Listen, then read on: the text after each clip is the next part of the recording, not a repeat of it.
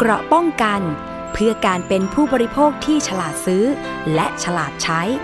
ในรายการ ภูมิคุ้มกัน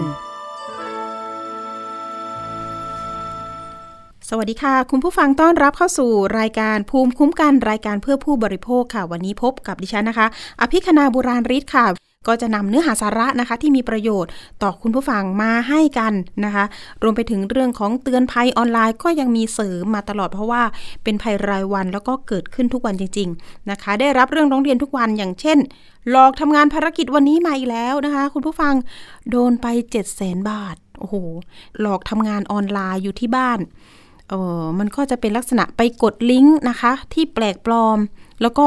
ไปคุยกับคนที่เป็นแอดมิน คนแปลกหน้าให้กดรับออเดอร์นี่แหละค่ะ สุดท้ายหลอกโอนเงินไป หลอกแล้วหลอกเล่า โอนแล้วโอนอีกนะคะอะนี่ก็ต้องเตือนภัยกัน แล้วก็รวมไปถึงถ้าเกิดใครมีเบาะแสนะคะ แจ้งความออนไลน์เลยค่ะ หรือว่าโทรไปที่ตำรวจไซเบอร์เนาะ1441 นะคะ แล้วก็อย่าหลงเชื่อแล้วก็ฝากแชร์กันด้วยเรื่องนี้ การทำงานแบบนี้ไม่มีอยู่จริงนะคะ ที่ให้เราโอนเงินไปก่อนนะคะ ฝากเตือนกันด้วยเพราะว่า คือมีหลายกลุ่มอะค่ะที่ตอนนี้เนี่ยดิฉันเองเนี่ยพาไปยื่นเรื่องเพื่อติดตามคดี ที่ตำรวจไซเบอร์ที่เมืองทองธานี แล้วก็ล่าสุดนะคะ มีอีกกลุ่มหนึ่งโอ้โห คุณปริมพาไปหน่อย ตอนนี้คดีไม่คืบหน้าเลยเรื่องของการหลอกลวงทำงานออนไลน์ กดรับภารกิจ รับออเดอร์สำรองเงินจ่าย ไม่มีใครที่ตอนนี้เนี่ยได้รับเงินคืนเลย รวมไปถึงตอนนี้ต้องเร่งรัดไปที่เจ้าหน้าที่ตำรวจเพื่อที่จะติดตามบัญชีม้าต่างๆ ด้วย ตอนนี้ก็รู้สึกว่าทุกคนเนี่ยจะไปติดอยู่ที่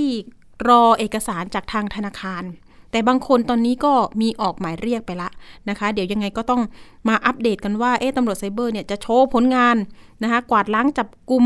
ขบวนการนี้อย่างไรนะคะ เพราะว่าไปจบอยู่ที่แก๊งนี้ไปกบดานอยู่ที่ประเทศเพื่อนบ้านอีกแล้ว ต้องรอดูนะคะว่าจะมีความคืบหน้าไหมอะเรื่องแรกวันนี้ก็ต้องตามต่อเรื่องของบุหรี่ไฟฟ้า ก่อนหน้านี้เป็นข่าวไปแล้วนะคะ ข่าวใหญ่เหมือนกันเพราะว่าไปตรวจยึดของกลางเป็นบุหรี่ไฟฟ้า มูลค่ากว่า 60 ล้านบาท เพราะว่าสคบนะคะ ได้รับแจ้งเบาะแสจากพลเมืองดีคนหนึ่งนะคะ บอกว่าโอ้โหบุหรี่ไฟฟ้าเนี่ยมีการขายออนไลน์เนี่ยหลากหลายเหลือเกิน แพร่หลายจริง ๆ รวมไปถึงแพร่ไปถึงกลุ่มเด็ก ๆ กลุ่มวัยรุ่น อาจจะมีการลักลอบขายหน้าโรงเรียนกันด้วยซ้ำนะคะ ส่วนออนไลน์นะคะก็มีขายทาง Instagram Facebook นะคะเว็บไซต์ด้วย โอ้โห เรื่องนี้อยู่แบบเขาเรียกว่าทนดูไม่ได้แล้วนะคะสคบก็มีการประสาน ไปยังตำรวจไซเบอร์ หรือว่าสอทนะคะ หรือว่ากองบัญชาการตำรวจสืบสวนสอบสวนอาชญากรรมทางเทคโนโลยี ให้มาช่วยในการกวาดล้างจับกลุ่ม รวมไปถึงขยายผล ปรากฏว่าไปเจอแหล่งจริง ๆ ค่ะ เรื่องนี้มีการลักลอบนำบุหรี่ไฟฟ้ามาจากทางมาเลเซีย แล้วก็ไปจบอยู่ที่จังหวัดสระบุรี มีคนที่ทำการขายรายใหญ่เหมือนกันนะคะ พบว่ามีบินสั่งซื้อเนี่ยจำนวนมากเลยค่ะ ที่บ้านพักหลังหนึ่งนะคะ ไปติดตามรายงานเรื่องนี้ เดี๋ยวเรามาพูดคุยเรื่องของโทษ แล้วก็พิษภัยของบุหรี่ไฟฟ้าว่า มันมีมากกว่าบุหรี่มวลอย่างไร ไปติดตามจากรายงานนี้ก่อนค่ะ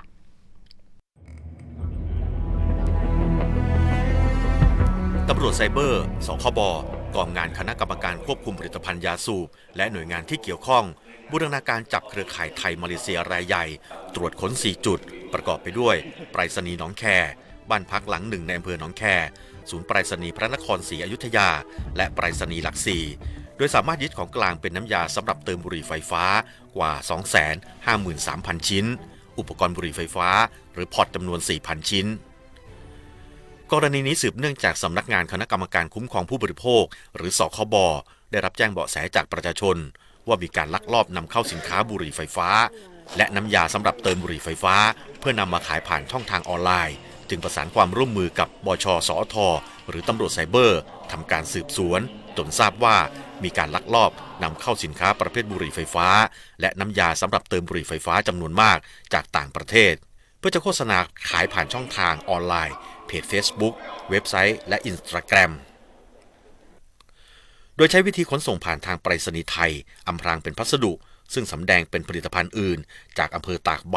จังหวัดนราธิวาสส่งมาที่อำเภอหนองแค จังหวัดสระบุรี จึงนำกำลังเข้าไปตรวจสอบ พบนายสันติอายุ 23 ปี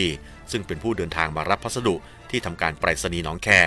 ขับรถกระบะมารับพัสดุ จึงได้แสดงตัวเข้าขอตรวจค้น พบน้ำยาสำหรับเติมบุหรี่ไฟฟ้า 46 ลัง ภายในลังบรรจุ 150 กล่อง และภายในกล่องบรรจุ 10 ชิ้น รวมประมาณ 64,000 ชิ้น มูลค่าประมาณ 13 ล้าน5แสนบาท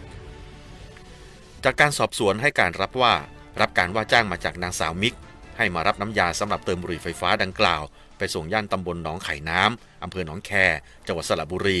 เจ้าหน้าที่จึงนำกำลังไปตรวจค้นบ้านดังกล่าว พบบุหรี่ไฟฟ้า และน้ำยาเติมสำหรับบุหรี่ไฟฟ้า รวมประมาณ 229 ลัง หรือประมาณ 160,000 ชิ้น มูลค่า 37 ล้านบาท นอกจากนี้ยังพบว่าบ้านหลังดังกล่าว ใช้เป็นสำนักงาน และสถานที่เก็บบุหรี่ไฟฟ้า และน้ำยาสำหรับเติมบุหรี่ไฟฟ้าสำหรับจำหน่ายผ่านทางออนไลน์ และยังพบข้อมูลอีกว่ายังมีบุหรี่ไฟฟ้า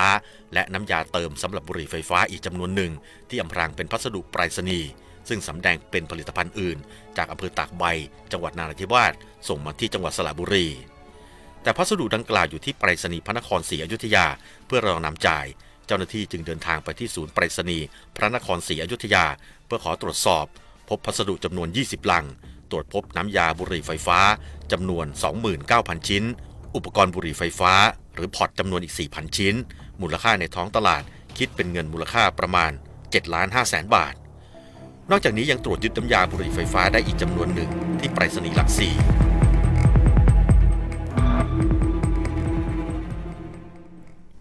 รื่องนี้นะคะต้องติดตามกันหน่อย เพราะว่าข้อมูลจากทางสคบเนี่ยบอกกับดิฉันว่า จริง ๆ แล้วการนำเข้าหรือการลักลอบเข้ามาเนี่ยดูแล้วมาจากประเทศจีนว่าอย่างนั้น ก่อนที่จะกระจายไปตามประเทศเพื่อนบ้านนะคะ แล้วก็มาในไทยของเรา โอ้โห แล้วเจ้านี้ที่ไปจับได้เนี่ยค่อนข้างที่จะไม่ได้เพิ่งทำนะคะทำมานานแล้วเหมือนกัน เอาล่ะ เรื่องโทษนะคะเดี๋ยวเรามาพูดคุยกับท่านนี้ก่อนนะคะ เพราะว่าเป็นผู้เชี่ยวชาญแล้วก็ให้ท่านมาให้ความรู้ด้วยเนาะค่ะ เรามีสายของศาสตราจารย์แพทย์หญิงสุวรรณาเรืองการจนะเศษ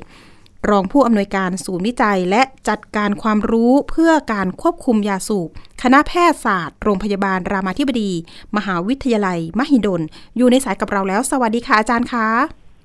ค่ะ สวัสดีค่ะคุณ พรี ค่ะอาจารย์พูดถึงพิษภัยจากบุหรี่ไฟฟ้ากันหน่อย เพราะว่า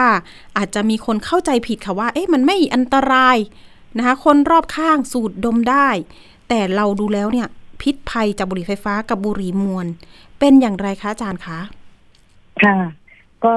วันนี้เราคงจะคุยกันสี่ประเด็นนะคะ ประเด็นแรกก็คือที่บอกว่า เอาเรื่องไม่ติดก่อนนะคะ เอาตามที่วาทกรรมที่เขา โฆษณาชวนเชื่ออเด็กๆและเยาวชนนะคะ ว่าอันที่หนึ่งมันไม่ติด อันที่สองมันไม่อันตราย อันที่สามมันไม่มีควัน มันไม่มีเรื่องบุหรี่มีสองสูบในบ้านได้นะคะ แต่เรื่องที่สี่ก็คือเรื่องใช้เลิกบุหรี่ไฟฟ้าได้ไอ้ใช้เลิกบุหรี่มวลได้ค่ะ ค่ะ ก็จะเป็นสี่ประเด็นที่เขาเขาพยายามชักชวนให้เยาวชนเราไปไปไปสู่นะคะ ประเด็นที่หนึ่งก็คือว่ามันไม่ติด ซึ่งอันนี้มันมันไม่จริงเลยค่ะถ้าไม่ติดเขาจะสูบทำไมนะคะ เพราะว่าในบุหรี่ไฟฟ้าก็มีส่วนประกอบของนิโคติน อยู่เหมือนกับบุหรี่มวลซ้ำร้ายยังเป็นนิโคตินสังเคราะห์อีกนะคะ ก็คือบริษัทอุตสาหกรรมเนี่ยก็ไปดูจุดอ่อนของนิโคตินธรรมชาติที่มาจากใบยาสูบนะคะ ว่ามีอะไรแล้วก็ก็มาแก้จุดอ่อนตรงนั้น เพราะฉะนั้น มันยิ่งจะเป็นนิโคตินที่ไม่มีจุดอ่อนนะคะ ก็คืออันที่หนึ่งเมื่อสูบแล้ว มันไม่ไม่ระคายคอ ไม่เจ็บคอไม่ไอนะคะค่ะตอนตอนสูบอันที่สองมันดูดซึมได้เร็วมากนะคะเจ็ดถึงสิบวิเนี่ยเข้าสู่กระแสเลือดได้เลย อันที่สามเนี่ย มัน สามารถที่จะปรับปริมาณของนิโคตินได้ ถ้าบุหรี่มวลสูบเท่าไหร่ก็เท่านั้นใช่ไหมคะ เพราะว่าใบยาสูบมันมีปริมาณนิโคตินที่คงที่ที่จำกัดนะคะ แต่อันนี้เนี่ยมันอยู่ในน้ำยาบุหรี่ไฟฟ้า เพราะฉะนั้นคุณจะเติมเท่าไหร่ก็ได้นะคะ ซึ่งจริง ๆ ตอนแรกเขาก็ต้องการที่จะให้มันเอ่อเอามาใช้เลิกบุหรี่เพราะฉะนั้นเขาก็จะเติมแล้วให้มันลดลงลดลง แต่นิโคตินมันเสพติดเพราะฉะนั้นมันไม่มันกลับตรงข้าม ยิ่ง ยิ่งใช้ก็ยิ่งจะเติมเยอะขึ้นเยอะขึ้นอืมขณะนี้เนี่ยสามารถจะเติมได้ถึงร้อยเท่าของปกตินะคะ มีการเทียบเคียงว่าในบุหรี่ไฟฟ้าเนี่ยหนึ่งหนึ่งอันเนี่ยจะเทียบเท่ากับบุหรี่มวลยี่สิบมวลแต่จริงๆได้ถึงร้อยมวลเลยนะคะโอ้ค่ะอ๋อแล้วก็มันปรุงแต่งรสชาติได้ มีมีกลิ่น มีรสหวาน มีรสหอม แล้วก็มีรสให้เลือกถึง หนึ่งหมื่นหกพันชนิดนะคะเพราะฉะนั้นก็ถูกใจวัยรุ่นมาก เพราะฉะนั้นที่บอกว่าไม่ติดเนี่ยไม่ใช่เพราะมีนิโคตินซึ่งมีฤทธิ์เสพติดสูงสุดนะคะ เมื่อเทียบกับเฮโรอีนเทียบกับโคเคนแอลกอฮอล์หรือว่าพวกกัญชาเนี่ยนิโคตินเสพติดง่ายที่สุดนะคะ ก็เลยทำให้เมื่อเด็กไปเสพแล้วเนี่ย โอกาสที่จะติดกับนะคะ เจ็ดถึงสิบรายเจ็ดในสิบรายเนี่ยเลิกไม่ได้ตลอดชีวิตนะคะเพราะฉะนั้นค่ะมันมันเสพติดง่ายมากค่ะเห็ซึ่นงดูว่าคนเลิกค่ะบุหรี่เนี่ยเลิกยากใช่ไหมคะ เพราะว่ามันมีฤทธิ์เสพติดเพราะฉะนั้นข้อหนึ่งเนี่ยเสพติดแน่นอนนะคะ ยิ่งยิ่งจะติดมากขึ้น เพราะว่ามันเพิ่มนิโคตินได้ค่ะ แล้วข้อสองค่ะอาอัจานรย์ตรายไม่อันตรายอันตรายซึ่งก็ไม่ใช่เลย เพราะว่านิโคตินเนี่ยมันอันตรายนะคะ นิโคตินเนี่ยเมื่อเข้าสู่ ร่างกายแล้วเนี่ยมันดูดซึมแล้วมันก็ไปกระตุ้นให้ตัวรับสร้างเอ่อปล่อยสารเคมีออกมาเยอะแยะมากมาย แน่นอนหนึ่งในตัวสารเคมีนั่นก็คือโดปามีนก็คือทำให้เกิดมีความสุขความผ่อนคลายอืมพอนิโคตินหมดฤทธิ์โดปามีนก็ลดลงความสุขก็หายไป ก็กระหายใช่ไหมคะ ก็เสพเสพติดอยากจะไปสูบอีก นี่คือฤทธิ์เสพติดของมันนะคะ ทีนี้นอกจากโดปามีนเนี่ยมันก็จะมีสารอื่นอีกเยอะแยะมากมาย ซึ่งจะไปกระตุ้นหลอดเลือดทำให้หลอดเลือดหดตัวนะคะ อันนี้ก็เป็นเรื่องของทั่วร่างกายเลย เพราะว่าหลอดเลือดนี่มีทั่วร่างกาย แล้วก็ไปกระตุ้นประสาทอัตโนมัติ ไปกระตุ้นพวกอนุมูลอิสระทำให้เกิดการอักเสบทำให้เซลล์เกิดการเปลี่ยนแปลง ระยะยาวก็เซลล์ผิดปกติเป็นมะเร็งได้นะคะ เพราะฉะนั้นมันมันก็มีนิโคติน มันอาจจะมากกว่าบุหรี่มวลด้วยซ้ำไป เพราะฉะนั้นที่บอกว่ามันปลอดภัยกว่าเอ่อบุหรี่มวลเนี่ยไม่จริงนะคะ มันมันจริงในสมัยก่อนนี้ เพราะว่าบุหรี่มวลเนี่ย มันต้องใช้การเผาไหม้การเผาไหม้นี่ควันของมันก็จะมีพวกเอ่อน้ำมันน้ำมันดินนะคะ พวกทาอันเนี้ยทำให้เกิดมะเร็ง แต่ว่าค่ะบุหรี่ไฟฟ้า ใช้การจุดด้วยเอ่อพลังงานด้วยเอ่อถ่านแบตเตอรี่ลิเธียมนะคะ จุดพลังงานความร้อนสูงแล้วไปทำให้น้ำยาบุหรี่ไฟฟ้าเนี่ยระเหยกลายเป็นไอ แล้วก็เข้ามาในปอดเพราะฉะนั้นมันไม่ใช่ควันแต่มันเป็นไอนะคะ เพราะฉะนั้นก็ก็คล้ายกันเพียงแต่ว่า มันยิ่งจะลงลึกได้มากกว่าเดิมค่ะนะคะ ก่อนหน้านี้เรายังไม่พบเอ่อเราก็เราทราบแต่ว่า น้ำมันดินจากการเผาไหม้บุหรี่ธรรมดาเนี่ยทำให้เกิดมะเร็งก็เลยเชื่อกันว่า อันนี้ไม่มี แต่ว่าในรอบบุหรี่เนี่ย เราค้นเราเราเจอมันมาเป็นหลายร้อยปีแล้ว แล้วก็เราเริ่มพบว่ามันมันทำให้เกิดมะเร็งปอดมันใช้เวลาห้าสิบถึงร้อยปีที่จะค้นพบนะคะ แต่บุหรี่ไฟฟ้าเนี่ยเพิ่งเกิดขึ้นในช่วงสิบปีนี้เอง แต่เริ่มมีรายงานของมะเร็งแล้วนะคะเพราะฉะนั้นแสดงว่าฤทธิ์ของความแรงของมันเนี่ย ฤทธิ์ของการเกิดพิษเร็วกว่าบุหรี่ธรรมดานะคะ เพราะว่าเริ่มมีรายงานว่าเป็นมะเร็งแล้วอ๋อค่ะค่ะอันนั้นก็คือความแตกต่างที่สมัยก่อนคนเราเชื่อว่ามันปลอดภัย แต่หลังจากที่มีการรวบรวมมีงานวิจัยเพิ่มขึ้นเยอะ แล้วก็แล้วก็เริ่มรู้ว่ามันคือนิโคตินสังเคราะห์เนี่ย เพราะฉะนั้นเราก็ในทางการแพทย์ก็เริ่มมีรายงานงานวิจัยที่รายงานถึงความ อันตรายของมันทุกระบบของร่างกายนะคะ ที่สำคัญสำคัญก็คือ พอดีดิฉันเป็นหมอเด็กนะคะ ก็คืออมเรื่องของหลอดเลือดเนี่ย มันก็จะทำให้หลอดเลือดตีบตันแตกแล้วก็อาจจะตายได้ อันนี้ในผู้ใหญ่นะคะ แต่หลอดเลือดในเด็กเนี่ยโดยเฉพาะอย่างยิ่งในสมองเนี่ย มันจะต่างจากผู้ใหญ่ เพราะว่าในเด็กสมองเขากำลังพัฒนาสมองเด็กเนี่ยพัฒนาจนถึงอายุ 25 ปี ในช่วงวัยรุ่นเนี่ย 10 10ถึง25ปีเป็นช่วงที่กำลังพัฒนาหน้าที่ต่างๆ สูงสุดในตอนเด็กช่วงนี้เนี่ย เด็กจะเก่งมากเลยเด็กจะเกิดการเรียนรู้ พัฒนาการคิดวิเคราะห์ ความคิดสร้างสรรค์นะคะ ความคิดยับยั้ง การยับยั้ง เวลาโกรธเวลาอะไรเนี่ยเขายับยั้งได้ เป็นเรื่องของการควบคุมอารมณ์นะคะ เรื่องของสมาธินั้นถ้าเกิด มีอะไรเข้าไปกระทบต่อสมองของเด็กที่กำลังพัฒนาของวัยรุ่นเนี่ยเขาก็จะเกิดความผิดปกติของสมองได้เยอะกว่าในผู้ใหญ่ในผู้ใหญ่สมองพัฒนาเต็มที่แล้วไม่เกิดพวกนี้อะค่ะ ก็อืมอย่างมากก็ตีบแตกตันอย่างที่อย่างที่ได้เรียนไปนะคะ แต่ว่าเด็กเนี่ยศักยภาพของเขาประสิทธิภาพเอ่อการวิจัยรวบรวมมาทั่วโลกแล้วพบว่าประสิทธิภาพการทำงานของสมองเด็กที่สูบบุหรี่ไฟฟ้าเนี่ย จะด้อยกว่าเด็กที่ไม่สูบบุหรี่สามถึงสี่เท่าเลยนะคะเพราะฉะนั้นก็เป็นเป็นที่น่าเป็นห่วงมากสำหรับเด็กๆและเยาวชนค่ะนะคะ ทีนี้เรื่องที่ปอดเนี่ยก็รวบรวมทั้งโลกเลยเนี่ยนะคะ ไม่ไม่ใช่เอ่อของประเทศไทยของประเทศไทยก็ทำงานวิจัยอยู่บ้าง แต่ว่าเรารวบรวมเราวิเคราะห์ของทั่วโลกมา ก็พบว่าที่ปอดเนี่ยก็ทำให้มีหอบหืดมันไปกระตุ้นหอบหืค่ะดไปทำให้หลอดลมโปร่งพองทำให้ติดเชื้อง่ายขึ้น30ถึง60เปอร์เซ็นมของคนที่ไม่สูบบุหรี่โดยเฉพาะอย่างยิ่งไอของบุหรี่ไฟฟ้าเนี่ย ที่บอกตอนแรกบอกว่าปลอดภัยจริงๆ เมื่อวิเคราะห์เมื่อสังเคราะห์ดูแล้วในไอเนี่ย มีสารที่เป็นพิษเป็นร้อยชนิดเลยนะคะโอ้โหนอกจากค่ะจะมีนิโคตินแล้วก็จะมีพวกโลหะหนัก พวกสารที่เป็นปรุงแต่ง กลิ่นแล้วก็รสพวกนี้ทำให้เกิดมะเร็งได้นะคะอืมแล้วก็มีฝุ่น PM 2.5 ด้วยค่ะโอ้นั้นไอของมันเนี่ยไม่ได้แตกต่างกัน แต่ที่แตกต่างไม่แตกต่างจากบุหรี่ธรรมดาที่เป็นควันนะคะ แต่ว่าที่ร้ายกว่านั้นก็คือ เนื่องจากการที่มันทำให้มันละลายเนี่ย มันต้องใช้มันเป็นน้ำมันที่ระเหยออกมา เพราะฉะนั้นเราก็จะสูดดมเอาน้ำมันเข้าไปในปอดเรา ซึ่งปอดปกติย่อยน้ำมันไม่ได้นะคะเพราะฉะนั้นก็จะเกิดโรคที่เรียกว่า e v a l i ก็คือ Electronic Cigarette Vaping Product Association Lung Injury ตัวย่อ E E A L I นะคะ เรียกกันง่ายๆว่า e v a l i ก็คือปอดถูกทำลายจากอุปกรณ์บุหรี่ไฟฟ้านะคะ เนื่องจากจะมีอาการปอดถูกทำลายที่เรามาเพิ่งเพิ่งรายงาน ก็คือต้องใส่เครื่องช่วยหายใจหอบ แล้วก็ ในการวินิจฉัยเนี่ยจะยากมาก เพราะว่าเฉพาะในศูนย์ เฉพาะในโรงเรียนแพทย์ใน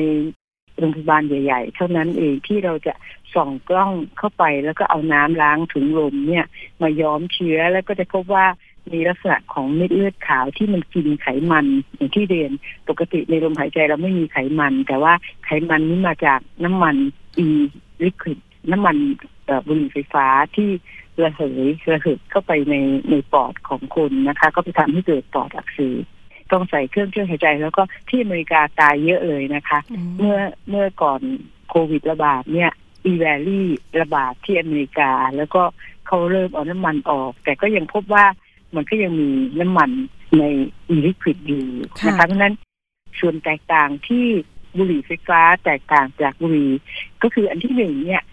มันมีนิโคตินเหมือนกันเพราะฉะนั้นอันตรายเท่าเทียมกัน อาจจะมากกว่าเนื่องจากนิโคตินเยอะกว่า มันยังมีอันตรายเรื่องของน้ำมันบุหรี่ไฟฟ้านะคะ ซึ่งอย่างที่ได้เรียนเดี๋ยวจะได้นำเรียนว่ามันทำให้มันมีรสชาติมันมีกลิ่น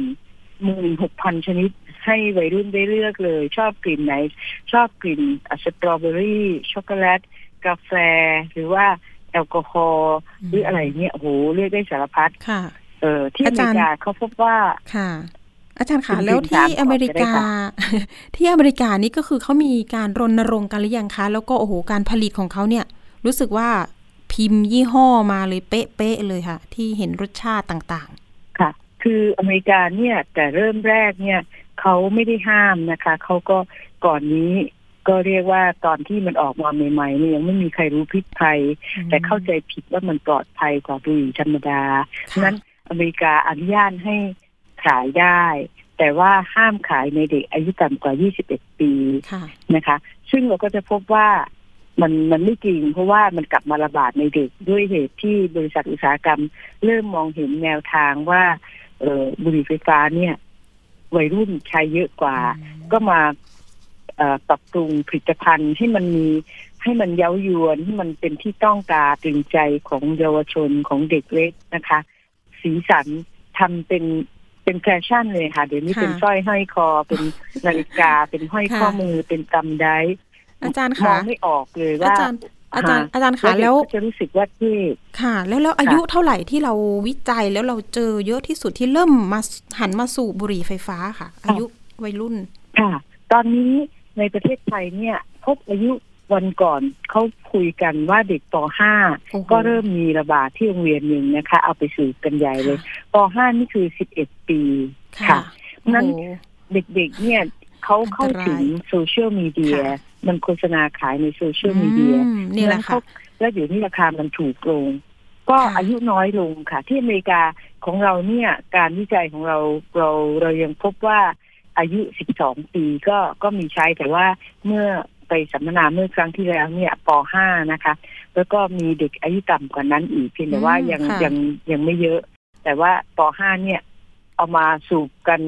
ทั้งห้องเลยค่ะอุ๊ยที่โรงจะเรีเหมืยอนนแห่งน้ำกัญนี้ชาไหมนะคะคะเนี่ยนั้นก็อายุค่ะน้อยลงอายุน้อยลง11ปี12ปีก็มีแล้วค่ะค่ะ อาจารย์หมอคะแล้วเรื่องของโรคซึมเศร้า พอเราติดบุหรี่ไฟฟ้าไปแล้วคือทำไมถึงเป็นโรคซึมเศร้าด้วยคะมีมีเกี่ยวไหมคะ ตอนแรกเนี่ยมันก็ทำให้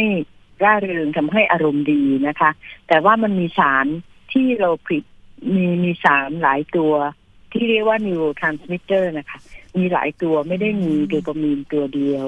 นะคะ เพราะฉะนั้นระยะยาวเนี่ย ตัวนิโคตินเนี่ย ถ้าสูบนานเข้า มันจะไปกระตุ้นทำให้ receptor ค่ะทำให้ตัวรับเพิ่มจำนวน เพราะฉะนั้นจำนวนที่สูบเท่าเดิมเนี่ย ไม่พอแล้วเพราะฉะนั้นก็จะมีสาร neurotransmitter นี่ตัวอื่น ๆด้วย แล้วก็มีบางตัวก็ทำให้ซึมเศร้า เรามีรายงานครั้งล่าสุดของคุณหมอเริงวิดีเนี่ย 53%ของเด็กไทยเนี่ย ที่สูบบุหรี่ไฟฟ้ามีภาวะซึมเศร้าค่ะอืมอันนั้นเรื่องของ neurotransmitter นะคะ อีกอันหนึ่งก็คืออาจจะว่าเขาอะติดภาวะที่ต้องมีนิโคตินระยะยาว เพราะฉะนั้น แค่มัน drop ลงไปนิดเดียวเขาก็จะรู้สึกซึมเศร้าแล้วค่ะ อาจจะเป็นเรื่องของตอนที่ไม่ได้สูบก็จะทำให้เกิดภาวะซึมเศร้ามากกว่าปกติค่ะ มันมันมีสองประเด็นน่ะนะคะ ที่ทำให้เกิดภาวะซึมเศร้าได้ แต่เราพบในเมืองนอกก็รายงานภาวะซึมเศร้าในของประเทศไทยก็เริ่มพบแล้วค่ะ ซึ่งอันตรายเพราะว่าเด็กๆนี่เขาเสียอกเสียใจง่ายนะคะเขาควบคุมอารมณ์ไม่ได้ได้ไม่ดีเดี๋ยวอาจจะเกิดเรื่องของ ฆ่าตัวตายอะไรได้ในภาวะซึมเศร้าค่ะ ค่ะ แถมยังมีโรคสมาธิสั้นด้วยใช่ไหมคะ แล้วก็การพัฒนาการใช่ของค่ะระบบประสาทผิดปกติอันเกิดจากการใช่สูบค่ะบุหรี่ในระหว่างตั้งครรภ์ด้วยค่ะเพราะอัฉะนนั้นั้นนนั้นเป็นงานวิจัยที่ทำในแม่ที่สูบบุหรี่อ๋อไฟฟ้าในระหว่างตั้งครรภ์นะคะ พบว่าลูกออกมาเนี่ยมีสมาธิสั้น อันหมายความว่ามันกระทบสมองตั้งแต่ในท้องเลยอะค่ะตั้งแต่เด็กอยู่ในครรภ์ได้เลยค่ะลูกออกมามีภาเอ่อมีภาวะซึมเศร้า แล้วก็พบว่ามีระบบประสาทพัฒนาผิดปกติก็คือกล้ามเนื้ออ่อนแรง กล้ามเนื้อไม่ทำงานจนกระทั่งถึงเสียชีวิตได้นะคะ แล้วก็รวมถึงน้ำหนักตัวแรกเกิดเนี่ย น้อยกว่าแม่ที่ไม่สูบบุหรี่ไฟฟ้าในระหว่างตั้งครรภ์นั่นแสดงให้เห็นว่า มันมีผลตั้งแต่พัฒนาการในท้องเลยค่ะ จนถึงอายุ 25 ปีโอ้โหค่ะค่ะ คุณหมอคะอีกเรื่องหนึ่งโอ้โหไม่พูดไม่ได้แล้ว เรื่องของไอ้น้ำที่ระเหยออกมา แล้วคนที่สูบล่ะคะ มันจะเป็นเหมือนลักษณะเราไปสูดดมบุหรี่มือสองไหมคะโอ้ใช่เลยค่ะ มีงานวิจัยพอดีต้องอ้างงานวิจัยนะคะ เพราะว่าเดี๋ยวจะหาว่าคือทั้งหมดเราเอามาจากงานวิจัย มีการไปตรวจ ปัสสาวะของคนที่อยู่ในบ้านเดียวกับคนที่สูบบุหรี่ไฟฟ้า โดยที่ตัวเขาเองไม่ได้สูบแล้วก็บางคนเป็นเด็กเล็กด้วยนะคะ คือไม่สูบอยู่แล้วแน่นอน พบว่ามีสารโคตินิน ซึ่งเป็นตัวที่เมื่อนิโคตินถูกทำลายถูกย่อยสลายมันจะออกมาเป็นโคตินินแล้วก็ขับออกมาจากปัสสาวะ แสดงว่าคนที่อยู่ในบ้านเดียวกันกับคนที่สูบบุหรี่ไฟฟ้าเนี่ยได้รับได้รับควันบุหรี่ไฟฟ้าแน่นอนนะคะอืมอันนี้เราเรียกว่า บุหรี่มือสองนะคะค่ะแต่ถ้ามือบุหรี่มือสามนี่หมายความว่า อันนั้นได้รับควันจากคนที่สูบบุหรี่แต่มือสามนี่หมายความว่า คนที่สูบบุหรี่ไฟฟ้าเนี่ย ควันของเขาจะไปตก แล้วก็สะสมอยู่ตามพื้นบ้านเฟอร์นิเจอร์พรมที่นอนหรือว่าเสื้อผ้าของเขาเมื่อเด็กมาสัมผัส เมื่อเด็กหรือคนอื่นส่วนใหญ่ก็จะเป็นเด็กเพราะเด็กจะคลานอยู่ตามตามพื้นบ้านอ่าเล่นอยู่ที่เฟอร์นิเจอร์อ๋อบ้านเยอะนะคะค่ะก็จะได้รับด้วย อันนี้เราเรียกว่าบุหรี่มือสามมือค่ะสามนะคะก็ไม่ใช่มีแค่เอ่อมือสองนะคะ คุณผู้ฟังแน่นอน โอ้โหมีมือสี่ด้วยไหมคะสองคือ อาจารย์ค่ะมีมือสี่ด้วยไหมคะหรือว่ามีแค่มือสามมีสี่อนาคตอาจจะมีอ๋อค่ะค่ะ ไม่ไม่มันมันก็จะพบขึ้นเรื่อยๆนะคะอืมว่า เอ๊ะคนนี้เนี่ยเขา เขาบอกว่าเขาสูบบุหรี่นอกบ้านนะคะ แต่ว่าทำไมเด็กในบ้านยังได้รับ อันนั้นคือบุหรี่มือสามก็คือว่ามันตกอยู่ที่ผมที่เสื้อผ้าของคนสูบบุหรี่แล้วพอกลับบ้านมาอุ้มลูกมาเลี้ยงดูลูก ลูกก็ได้รับจากเสื้อผ้า อันนี้ไม่ได้รับจากควันนะคะ อันนี้มือสามมือสี่ไม่แน่ใจ ตอนนี้ยังไม่มีแต่ว่าค่ะเอ่ออนาคตอาจจะค้นพบอะไรได้อีกค่ะค่ะอาจารย์หมอแสดงค่ะ อันนี้ซึ่งซึ่งค่ะอันนี้นะคะโทษทีนะคะค่ะอันนี้เนี่ยเขาจะโปรโมทนะคะบอกว่ามันปลอดภัยสูบในบ้านได้ สูบในรถได้อ๋อสูบกับเด็กได้ จริงๆแล้วไม่ใช่เลยค่ะ ไม่ใช่เลยไม่มันมันอืมมันไม่ปลอดภัยค่ะ อย่า อย่าเชื่อตามที่เขาโฆษณาค่ะคนขายก็อยากขายก็จะพูดในสิ่งที่ไม่รับผิดชอบต่อความเป็นจริงนะคะอืมค่ะ พอพูดถึงบุหรี่มือสามหลายคน เริ่มกังวลค่ะว่า เอ๊ะ ถ้าเกิดเราสูดดมไปเรื่อยๆ มันจะใช้เวลาสะสมไปกี่ปีถึงจะแบบ เอ๊ะ กลายเป็นโรคมะเร็งอะไรพวกเนี้ยค่ะ อาจารย์ ค่ะ พอดีมีมีงานวิจัยเพิ่งออกเมื่อเมื่อสัปดาห์ที่แล้วนะคะ เอ่อบุหรี่มือสามนะคะเขาก็ทดลองแล้วก็เก็บสารตัวอย่างสารเคมีในเลือดโคตินินตะกี้ที่ว่า แล้วก็สารเมตาโบไลต์บางตัวที่เป็นอนุมูลอิสระที่เกิดขึ้น นะคะ ที่ชั่วโมงที่สิบหลังสัมผัส กับชั่วโมงที่ยี่สิบสองก็พบแล้วค่ะว่ามีสารพวกนี้เกิดขึ้น เพราะฉะนั้นสารพวกนี้เนี่ยยังยังไม่ทราบระยะยาวนะคะ แต่ว่าเราพบในคนไข้ที่เป็นมะเร็ง คนไข้ที่เป็นผิวหนังอักเสบผิวหนัง เป็นคล้ายๆเอ่อโซไลซิสนะคะสะเก็ดเงินกับโรคผิวหนังเรื้อรังภาษาแพทย์เรียกว่าแพรนัสซูมาไตติสนะคะค่ะ ไลเคนแพรนัสนะคะ อันนี้เนี่ยพบในบุหรี่มือสามในในในในในในห้องทดลองเนี่ย พบว่ามันสูงขึ้น แต่ว่าสกี้คุณปริมถามว่ามันต้องสะสมนานแค่ไหน อันนี้เรายังอยู่ในการวิจัยอยู่ค่ะอืมแต่ว่าในการทดลองนี่แค่ 22 ชั่วโมงก็มีสารพวกนี้สะสมในในเลือดในปัสสาวะนะคะ ค่ะ อาจารย์หมอค่ะแล้วเรื่องของข้อกฎหมายตอนนี้ก็บอกว่ามีการควบคุมอยู่ในเรื่องของห้ามขาย ห้ามสูบในที่สาธารณะด้วยใช่ไหมคะ อันนี้เป็นอย่างไรคะ ใช่ค่ะเพิ่งไปประชุมกับสคบมานะคะ แล้วก็กับกรมสัมปทานมิตรด้วย รายละเอียดของกฎหมายนี่ไม่ทราบนะคะอืมคือหมายความไม่ใช่ไม่ใช่ไม่ทราบแต่ว่าละเอียดจนว่าอันนี้ใครเป็นออกมาตราค่ะที่เท่าไหร่เนี่ยเอ่อไม่ไม่เป็นจำไม่ได้ไรต้องไปเปิดค่ะดู แต่ว่าของศุลกากรห้ามนำเข้าโอ้นะคะ ห้ามนำเข้า ตั้งแต่ต้นทางเลย เพราะฉะนั้นค่ะอะไรที่ปรากฏอยู่ในประเทศไทยเนี่ยมันผิดกฎหมายทั้งทั้งนั้นนะคะ แล้วข้อมีว่าห้ามนำผ่าน เพราะฉะนั้นใครที่ครอบครอง ใครที่เป็นคนขายคนบริการ คนที่ครอบครองเนี่ยผิดแน่นอนนะคะ แล้วทางสคบบอกว่า คนที่สูบก็ผิด มันจะถูกได้ไงในเมื่อมันห้ามนำเข้าแล้วคุณมาสูบ แล้วคุณบอกว่าคุณคุณไม่ได้นำเข้าเขาห้ามตั้งแต่ต้นทางแล้วนะคะ เพราะฉะนั้นทางสคบเนี่ยยืนยันนะคะว่านำเข้าผิดครอบครองผิดขายผิดบริการผิด แล้วก็เสพก็ผิดก็ผิดนะคะด้วยตอนนี้เนี่ยค่ะยังมีประเด็นกฎหมายที่เอ่อมันมีคำที่ไม่ชัดเจนอยู่นะคะสคบ บอกว่าผิดแล้วก็กำลังจะไปปรับแก้ให้มันชัดเจนคำพูดที่มันชัดเจนมคือด้วยเจตนารมณ์ของกฎหมายเนี่ยสูบก็ผิดนะคะ แต่ว่ามันมีคำพูดบางคำที่ทำให้ตีความว่าไม่ผิด ก็คือเขาบอกเขาไม่ได้นำเข้าเขาแค่สูบก็ไม่ใช่นำผ่านอะไรเงี้ยค่ะก็เลยวันก่อนที่อาทิตย์ที่แล้วไปประชุมกับสคบเนี่ยเขาสรุปกันว่ามันผิดอยู่แล้วแน่นอนแต่จะไปปรับเอ่อวอดดิ้งในกฎหมายให้มันชัดเจนขึ้นค่ะ เพราะว่ามันเป็นสารอันตรายอะ เราจะเราจะห้ามนำเข้าแต่ว่าสูบได้มันมันไม่น่าจะถูกต้องตามตรรกะนะคะค่ะนั้นทางสคบยืนยันว่าสูบในที่สาธารณะหรือในในที่สาธารณะนี่ผิดแน่นอน แต่สูบที่บ้านก็ถือว่าแล้วคุณเอามาได้ไงอ๋อเมื่อเขาห้ามนำเข้านะคะ ก็อยากให้คำนึงถึงเรื่องโทษกับคนรอบข้างด้วยค่ะคำถามสุดท้ายนิดนึงอยากจะให้อาจารย์หมอฝากถึงเยาวชนนะคะ ที่อาจจะ เฮ้ยอยากลองอะไรอย่างเงี้ยค่ะ แล้วก็รวมไปถึงผู้ซื้อผู้ขายอ่าต่างๆด้วยค่ะ เชิญค่ะค่ะสำหรับตัวเยาวชนเองนะคะ อยากให้มีความรู้เท่าทันนะคะเอ่อว่ามันมีพิษภัยอย่าอย่าไปหลงเชื่อนะคะ อย่างที่ได้นำเรียนก็คือว่าอันที่หนึ่งมันเสพติด อันที่สองมันมีพิษต่อร่างกาย อันที่สามมันมีควันนะคะ อันที่สี่มันไม่ไม่ไม่ได้ใช้มาเลิกบุหรี่ มันจะเลิกได้ไงมันเป็นนิโคตินเหมือนกันนะคะ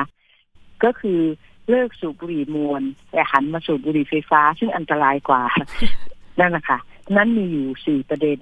นะคะ ที่อยากให้อ๋อแล้วก็ประเด็นที่ห้าผิดกฎหมาย อย่าไปเชื่อคนอื่นบอกว่าไม่ผิดกฎหมายนะคะ ค่ะค่ะเพียงแต่ว่าตำรวจเขาจับไม่ไหวเขากำลังตอนนี้เขากำลังกวาดล้างเอ่อเพิ่มเติมขยายผลคุกันอใช่ไหมคะว่าจะต้องมจะต้องจะต้องร่วมมือกันทุกฝ่ายก็คือถ้าค่ะคนหนึ่งทำอีกคนหนึ่งไม่ทำก็มันก็จะระบาดเยอะอย่างนี้ค่ะค่ะฉะ นั้นเขากำลังจะเข้าสู่เรื่องของพิธีสารขององค์การอนามัยโลกอยู่ว่าต้องช่วยกันทุกหน่วยงาน ทุกหน่วยงานต้องร่วมกันประสานกลับมาที่เยาวชนนะคะ อันที่หนึ่งก็คือ อยากให้รู้เท่าทันเรื่องของบุหรี่ไฟฟ้าว่ามันเป็นยังไง อันที่สองเนี่ยเข้าไปติดเพราะว่ามันเท่รู้สึกแล้วบริษัทอุตสาหกรรมก็ตั้งใจที่แขนเป็นทำได้เป็นอะไรน่ารักน่ารักเนี่ย เป็นแฟชั่นเป็นสร้อยคอ เขาไม่ได้ทำให้ผู้ใหญ่หรอกค่ะเขาทำมาหลอกลวงเด็กนะคะ แล้วก็มีกลิ่นสีสารพัดเนี่ย ก็คือมุ่งเป้าที่เด็กแน่นอนนะคะนั้นเด็กต้องรู้เท่าทัน แต่ขณะเดียวกันผู้ใหญ่ พ่อแม่ผู้ปกครองรวมถึงครูด้วย ก็ต้องเท่าทันนะคะ แล้วก็ต้องรู้ว่าเด็กไปเนี่ย เพราะว่าเด็กอยากจะเท่ อยากจะเหมือนเพื่อน นั้นวิธีการที่จะ ป้องปรามตรงนี้คือทำให้รู้สึกเด็กมีความภาคภูมิใจในตัวเอง มีความนับถือตนเอง เขาจะรู้สึกว่าเขาเท่ได้โดยไม่ต้องพึ่งโดยไม่ต้องพึ่งบุหรี่ไฟฟ้านะคะ เอ่อโดยการสร้างความนับถือให้เขารักตัวเอง ให้เขารู้สึกภาคภูมิใจว่า เออก็มีพ่อแม่พี่น้องที่รักนะเขา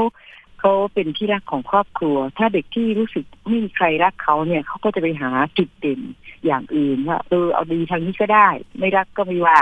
ก็ไปสูบบุหรี่แล้วกันเพื่อนรักอะไรอย่างเงี้ยนะคะ อันที่สามก็คือต้องมีทักษะชีวิตค่ะต้องรู้จักปฏิเสธเป็นนะคะ ถ้าคุณปฏิเสธไม่เป็นบางทีไม่อยากไปสูบไม่ไม่รู้สึกว่าเท่หรอกแต่ว่าเข้าเพื่อนไม่ได้ เพราะฉะนั้นต้องมีทักษะชีวิต ต้องมีทักษะในการปฏิเสธว่าปฏิเสธเพื่อนอย่างไร เช่น อูเดี๋ยวแม่รู้แม่แม่เราห้ามตลอดเลยเนี่ยค่ะแม่รู้แม่จะเสียใจอะไรอย่างเงี้ยฮะ ต้องต้องปฏิเสธเป็น อันที่สี่ก็คือ พ่อแม่เนี่ยค่ะต้องปัจจัยหนึ่งก็คือ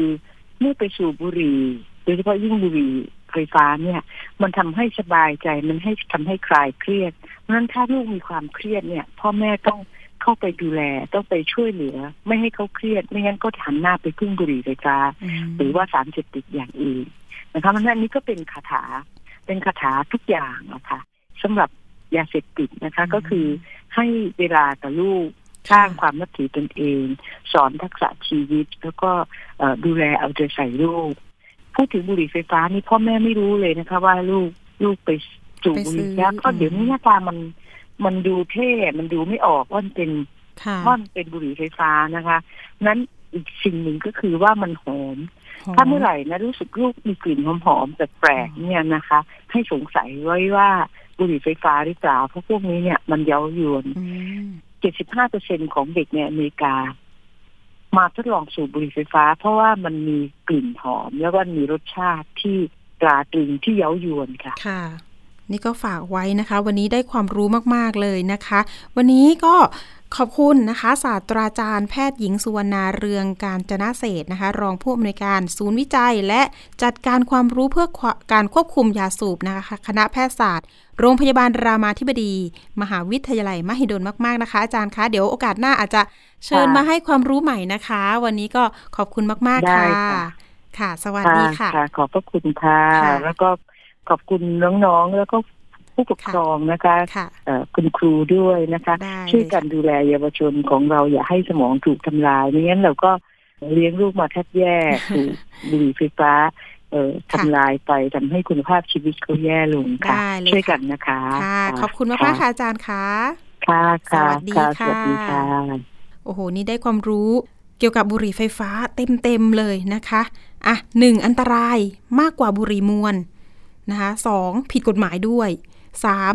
เสพแล้วก็ติดค่ะ แล้วก็มีพิษต่อร่างกายมาก ๆ เลย แล้วก็ชอบสิ่งนี้มาก ๆ ที่อาจารย์บอกว่า สอนทักษะชีวิตนะ คุณพ่อคุณแม่ต้องหัดสังเกตด้วยนะคะ เอ๊วัยรุ่นนะคะ ลูกๆอาจจะเริ่มเติบโตเป็นวัยรุ่น เอ๊มีกลิ่นหอมติดตัว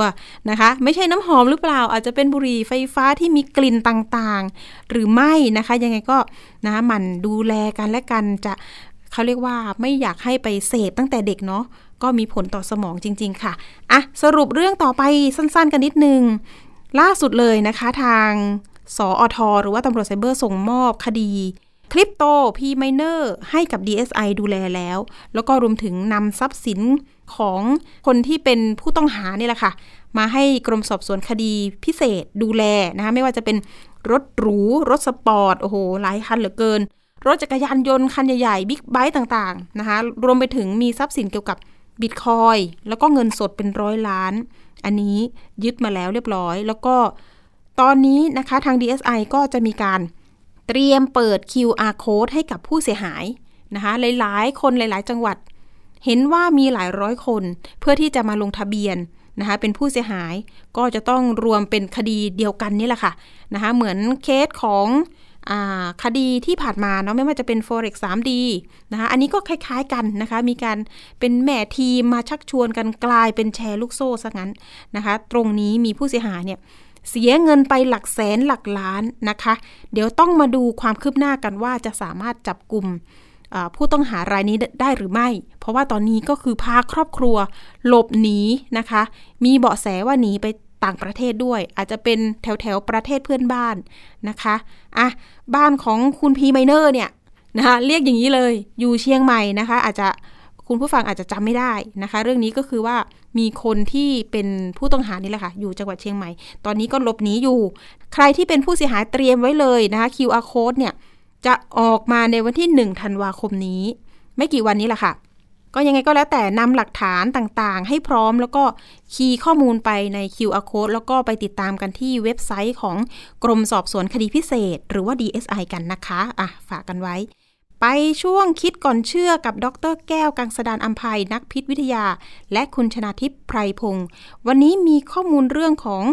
กินอาหารร้อนที่ใส่ชามพลาสติกเมลามีน จะมีสารพิษหลุดออกมาหรือไม่ ไปติดตามรับฟังกันค่ะ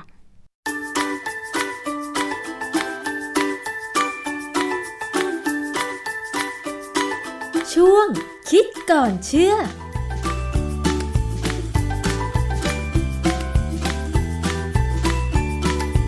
พบกันในช่วงคิดก่อนเชื่อกับดรแก้วกังสดานนภัยนักพิษวิทยากับดิฉันชนะทิพไพรพงศ์ค่ะ วันนี้เรามาคุยเกี่ยวกับเรื่องของอาหารร้อนในชามพลาสติก หลายคนนะคะ เคยเจอเหมือนกันอย่างเวลาเราไปกินก๋วยเตี๋ยวเนี่ย ส่วนมากก็จะเป็นชามเมลามีนใช่ไหม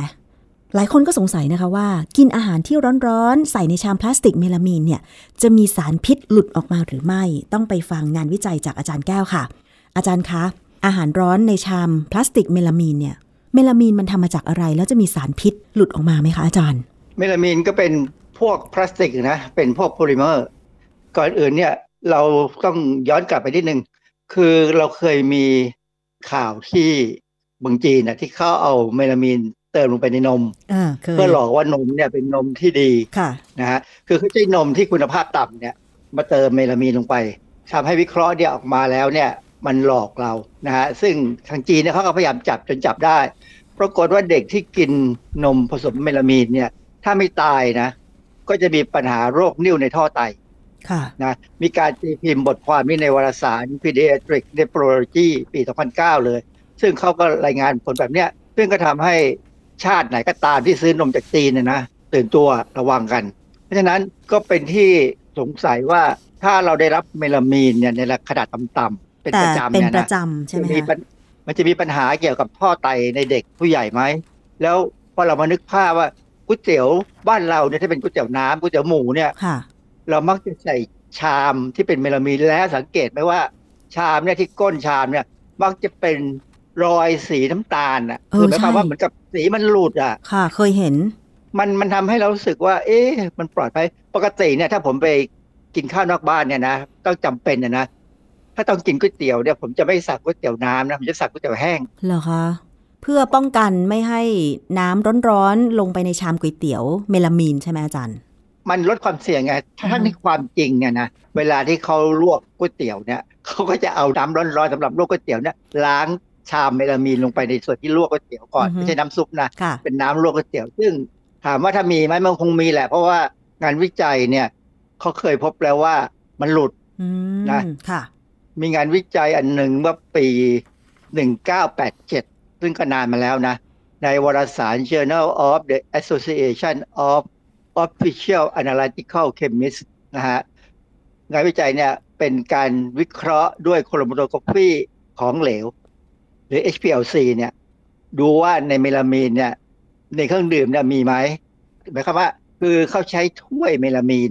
แล้วก็เติมเครื่องดื่มลงไปทำให้มันร้อน คือเครื่องดื่มที่เขาใช้เนี่ยก็คือนมเปรี้ยวเข้มข้น น้ำส้มคั้น น้ำมะนาว แล้วก็กาแฟ พวกเครื่องดื่มเนี่ยเขาพยายามทำให้มีความเป็นกรดสูงหน่อยใช่ไหมนมเปรี้ยวนี่ก็เป็นกรดสูง น้ำส้มคั้นน้ำมะนาวแต่กาแฟเนี่ย ถึงจะกรดไม่สูงแต่กาแฟนี่ก็เรากินบ่อยนะ เคยสังเกตไหมตามบางร้านเนี่ยเขาขายกาแฟร้อนในถ้วยเมลามีน มีเหรอคะอาจารย์ มี เพราะว่าถ้าเป็นร้านดีๆเนี่ยเขาก็ใช้ถ้วยแก้วก็สวยดีถึงก็แพงใช่ไหมถ้าเป็นร้านตามชนบทอะผมเคยเห็น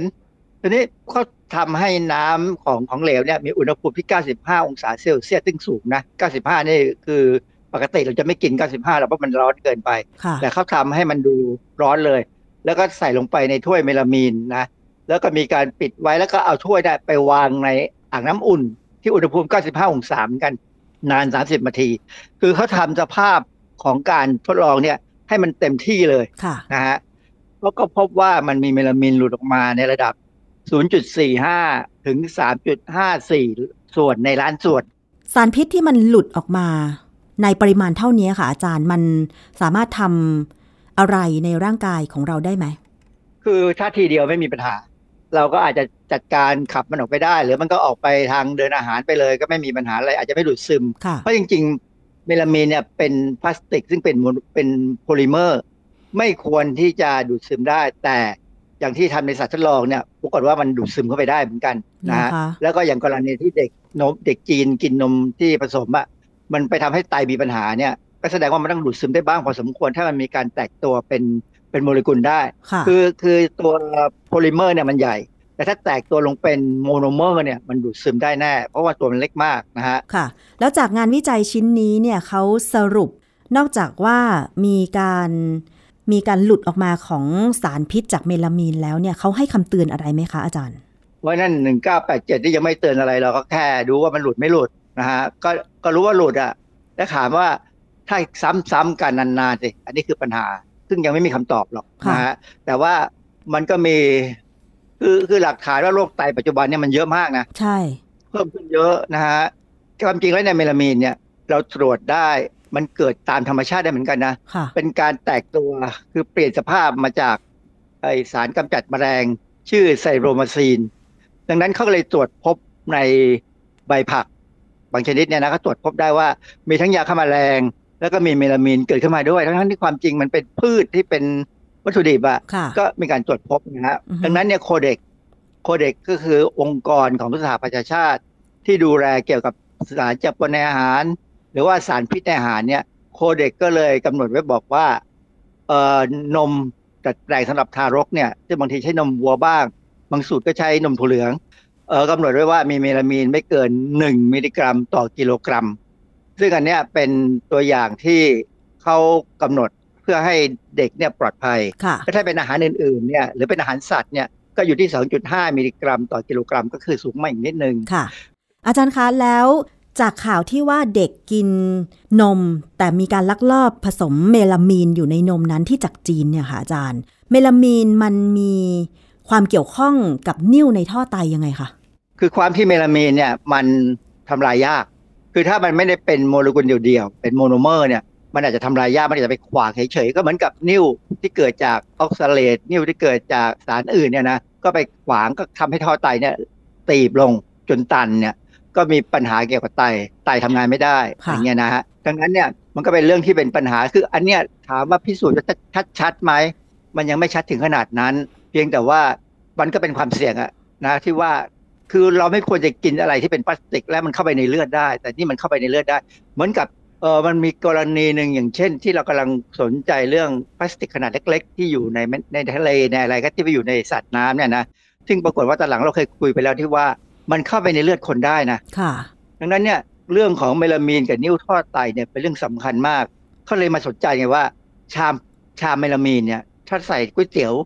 ร้อนเนี่ยจะมีปัญหาไหมก็เลยมีการศึกษา ตีพิมพ์ในวารสาร JAMA Internal Medicine ปี 2013 ซึ่งบทความนั้นชื่อการศึกษาการบริโภคก๋วยเตี๋ยวน้ำในชามเมลามีน และการขับถ่ายเมลามีนทั้งหมดในปัสสาวะ คือชื่อนี้ก็เห็นแล้วกินก๋วยเตี๋ยวได้ชามเมลามีนนะแล้วมันออกมาในปัสสาวะเป็นการวิจัยของคนไต้หวัน หมอชาวไต้หวันเนี่ยเขาทำการศึกษา เริ่มต้นเนี่ยเขาทำการศึกษาเป็นไพลอตคือดำร่องก่อนเขาเอาเอาอาสาสมัครที่มีสุขภาพดี 16 คน อายุ 20-27 ปี กินก๋วยเตี๋ยวน้ำอุณหภูมิ เริ่มต้น 90 องศาเซลเซียสก็คือ มันก็เป็นก๋วยเตี๋ยวน้ำเดือดนะบางร้านเนี่ยเราก็เห็นไหมร้อนมากนะเรากินไม่ได้หรอกก็ต้องรอจนทิ้งไว้สักพักหนึ่งค่ะคือในชามก๋วยเตี๋ยวเนี่ยมีน้ำแกงอยู่ประมาณ 500มิลลิลิตร จากนั้นเนี่ยเขาก็มีการเก็บตัวอย่างปัสสาวะนะคือเก็บปัสสาวะของ อาสาสมัครเนี่ยก่อนกินก๋วยเตี๋ยว แล้วก็พอกินก๋วยเตี๋ยวแล้วเนี่ยก็เก็บอีกหนึ่งครั้ง แล้วก็ทุกสองชั่วโมง หลังกินก๋วยเตี๋ยวเออในช่วงเวลาสิบสองชั่วโมงเนี่ยคือประมาณครึ่งวันเนี่ย แล้วเขาก็เอาปัสสาวะมารวมกันแล้วก็วิเคราะห์หาเมลามีนเนี่ยปรากฏว่าเขาเจอเมลามีน ในปริมาณที่น่าสนใจเลยว่ามันสูงกว่าค่ามาตรฐานค่าไม่ใช่ค่ามาตรฐานเขาเรียกว่าค่าแบ็กกราวด์คือค่าพื้นฐานที่ควรจะมีแบบคนทั่วไปมีนะแต่ว่า คนที่กินก๋วยเตี๋ยวน้ำณขณะนั้นเนี่ย ตรวจพบเมลามีนเมื่อปัสสาวะออกมาแล้วค่ะนะฮะดังนั้นเนี่ยหมอเขาก็ทำการวิจัยต่อเลยคราวนี้ใช้อาสาสมัครกลุ่มใหม่ สรุปการวิจัยขั้นแรกตรงนี้ก็คือกลุ่มที่เขาใช้เป็นกลุ่มวิจัยเนี่ย ก็พบว่ามีเมลามีนปนมากับปัสสาวะ ทุกรายเลยใช่ไหมคะ ในปริมาณที่ดูแล้วน่ากังวลใช่ไหมคะอาจารย์ ครับ อันนี้เป็นเป็นเป็นผลครั้งแรกของเขานะฮะนี่พอในครั้งที่สองเนี่ยเขาก็ใช้อาสาสมัครใหม่ชายสามคนหญิงสามคน ให้อดอาหารเลยเขาต้องอดอาหารก่อน แล้วก็มากินก๋วยเตี๋ยวน้ำเพื่อที่จะให้เห็นว่าการดูดซึมเต็มที่จะเป็นยังไงค่ะซึ่งก็ใช้ก๋วยเตี๋ยวน้ำร้อน 90 องศาเซลเซียสเหมือนเดิมเนี่ยมีน้ำแกง 500เอ็ม500 มิลลิลิตรเนี่ยนะแต่แล้วก็ใช้ชามเมลามีน แต่ครั้นี้ในการศึกษาครั้งเนี้ยเขาจะมีอีกกลุ่มหนึ่ง ซึ่งเป็นชายสามหญิงสาม แต่กินก๋วยเตี๋ยวน้ำในชามกระเบื้อง หรือเซรามิกเขาก็ผลมามาเทียบกันพอกินแล้วก็เก็บปัสสาวะทุกสองชั่วโมง ก็มาเทียบกันว่าเป็นยังไง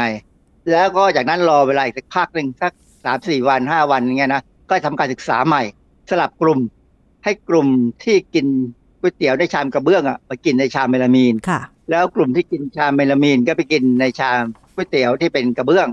คือผลการศึกษาเนี่ยโดยสรุปแล้วเนี่ย ไม่ว่าจะยังไงก็ตามมันมีเมลามีนออกมาค่ะ คือถ้ากินชามกระเบื้องก็ไม่ออก เพราะมันไม่มีเมลามีน แต่ถ้าเป็นกินชาเมลามีนไม่ว่าใครกินก็ออกมาในปัสสาวะเหมือนกัน เพราะฉะนั้น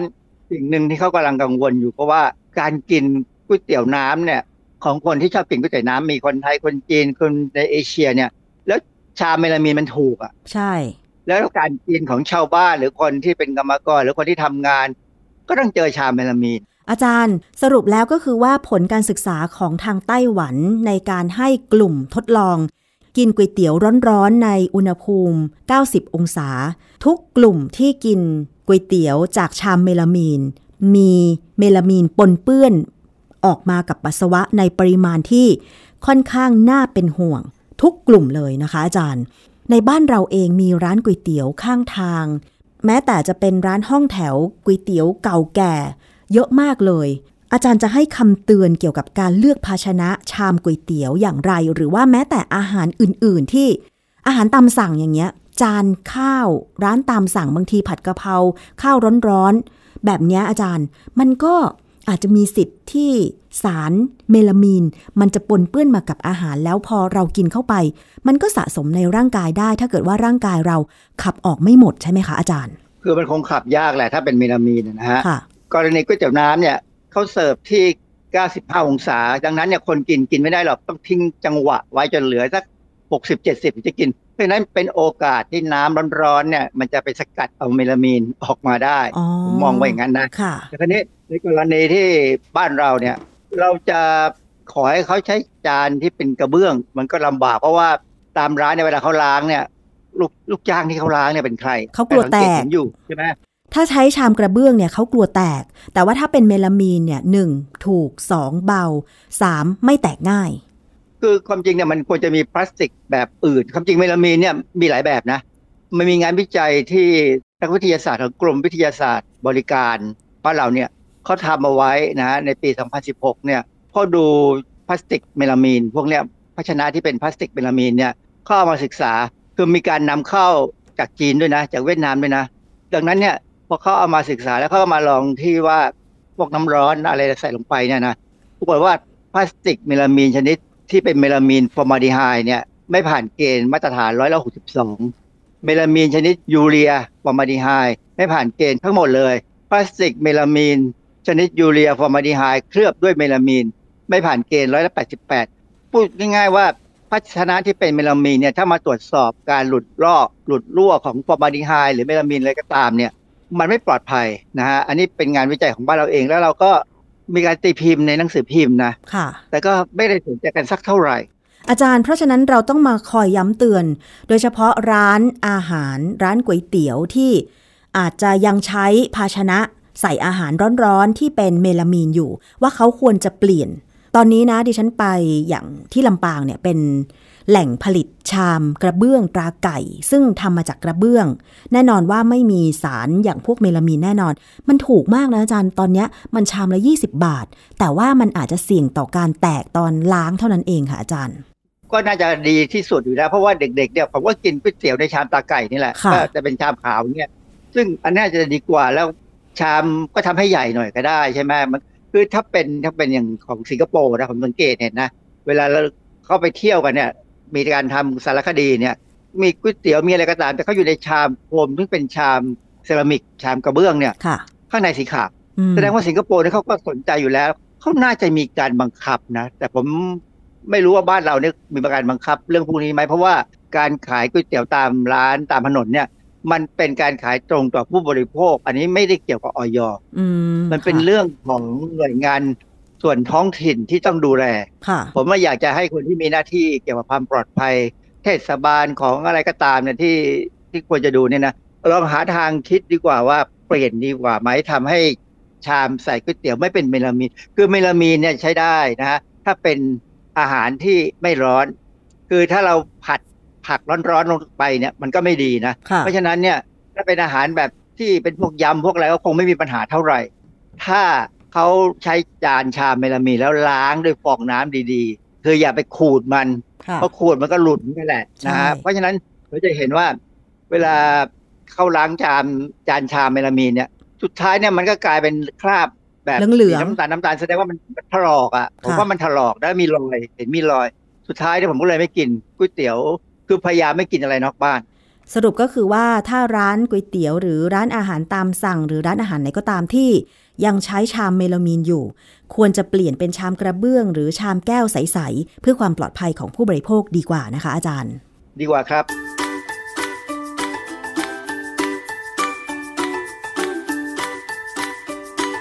ช่วงคิดก่อนเชื่อ